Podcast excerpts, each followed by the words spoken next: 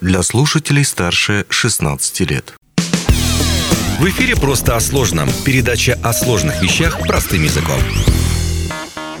Привет! В этом выпуске расскажем о том, как легально использовать беспилотники в России. В эфире «Просто о сложном».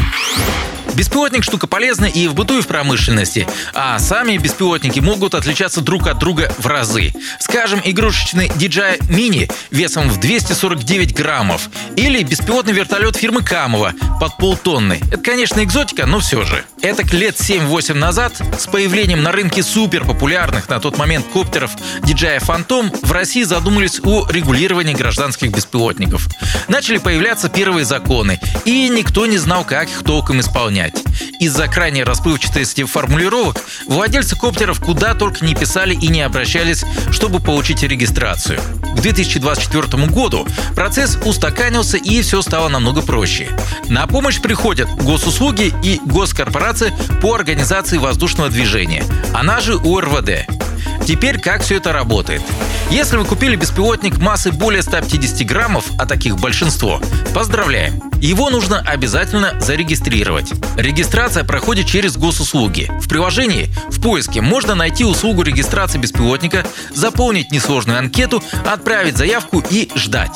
В течение 10 рабочих дней вам придет ответ. Если все окей, то в ответе будет ваш учетный номер, который теперь нужно нанести на коптер, допустим, с помощью наклейки или маркера.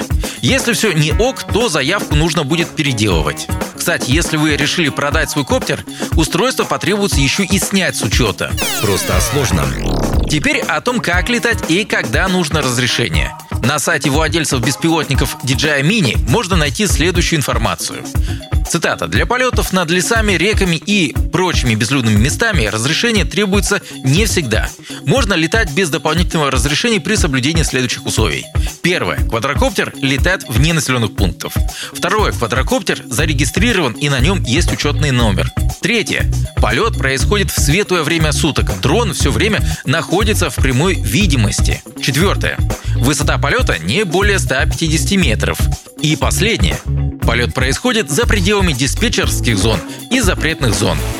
Если в эти критерии вы не вписываетесь, то есть хотите полетать выше и дальше, поздравляю, вам нужно согласовать план полета.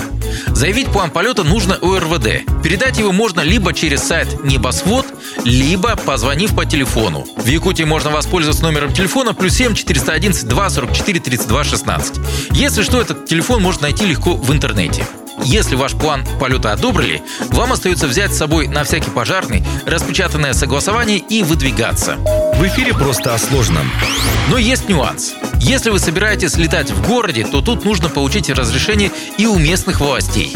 В каждом городе и населенном пункте регистрация проходит по-разному. Как правило, с этим вопросом все же нужно обращаться в администрацию своего города, а там они уже направят соответствующий отдел. Через госуслуги, к сожалению, такого разрешения получить пока нельзя. Есть и железобетонные запреты. Допустим, для полетов существуют запретные, так называемые красные зоны. Тут находятся стратегические объекты, вроде электростанций. Туда беспилотникам ход заказан. Иногда полеты могут закрывать из-за чрезвычайных ситуаций или по каким-то техническим причинам. В городе есть свои запреты. Например, в любом случае запрещено летать над большим скоплением людей, массовыми мероприятиями и местами проведения соревнований. А еще в больших городах есть риск нарваться на беспилотные зоны или чего доброго глушилку. В таком случае, чтобы сохранить устройство, на всякий пожарный обратитесь к картам воздушного пространства, например, SkyArk. Ну а если вы работаете по договору, то еще потребуется корочка на право управления беспилотником. Такие права можно получить онлайн и даже бесплатно. Просто о сложном. Что грозит за неисполнение этих правил?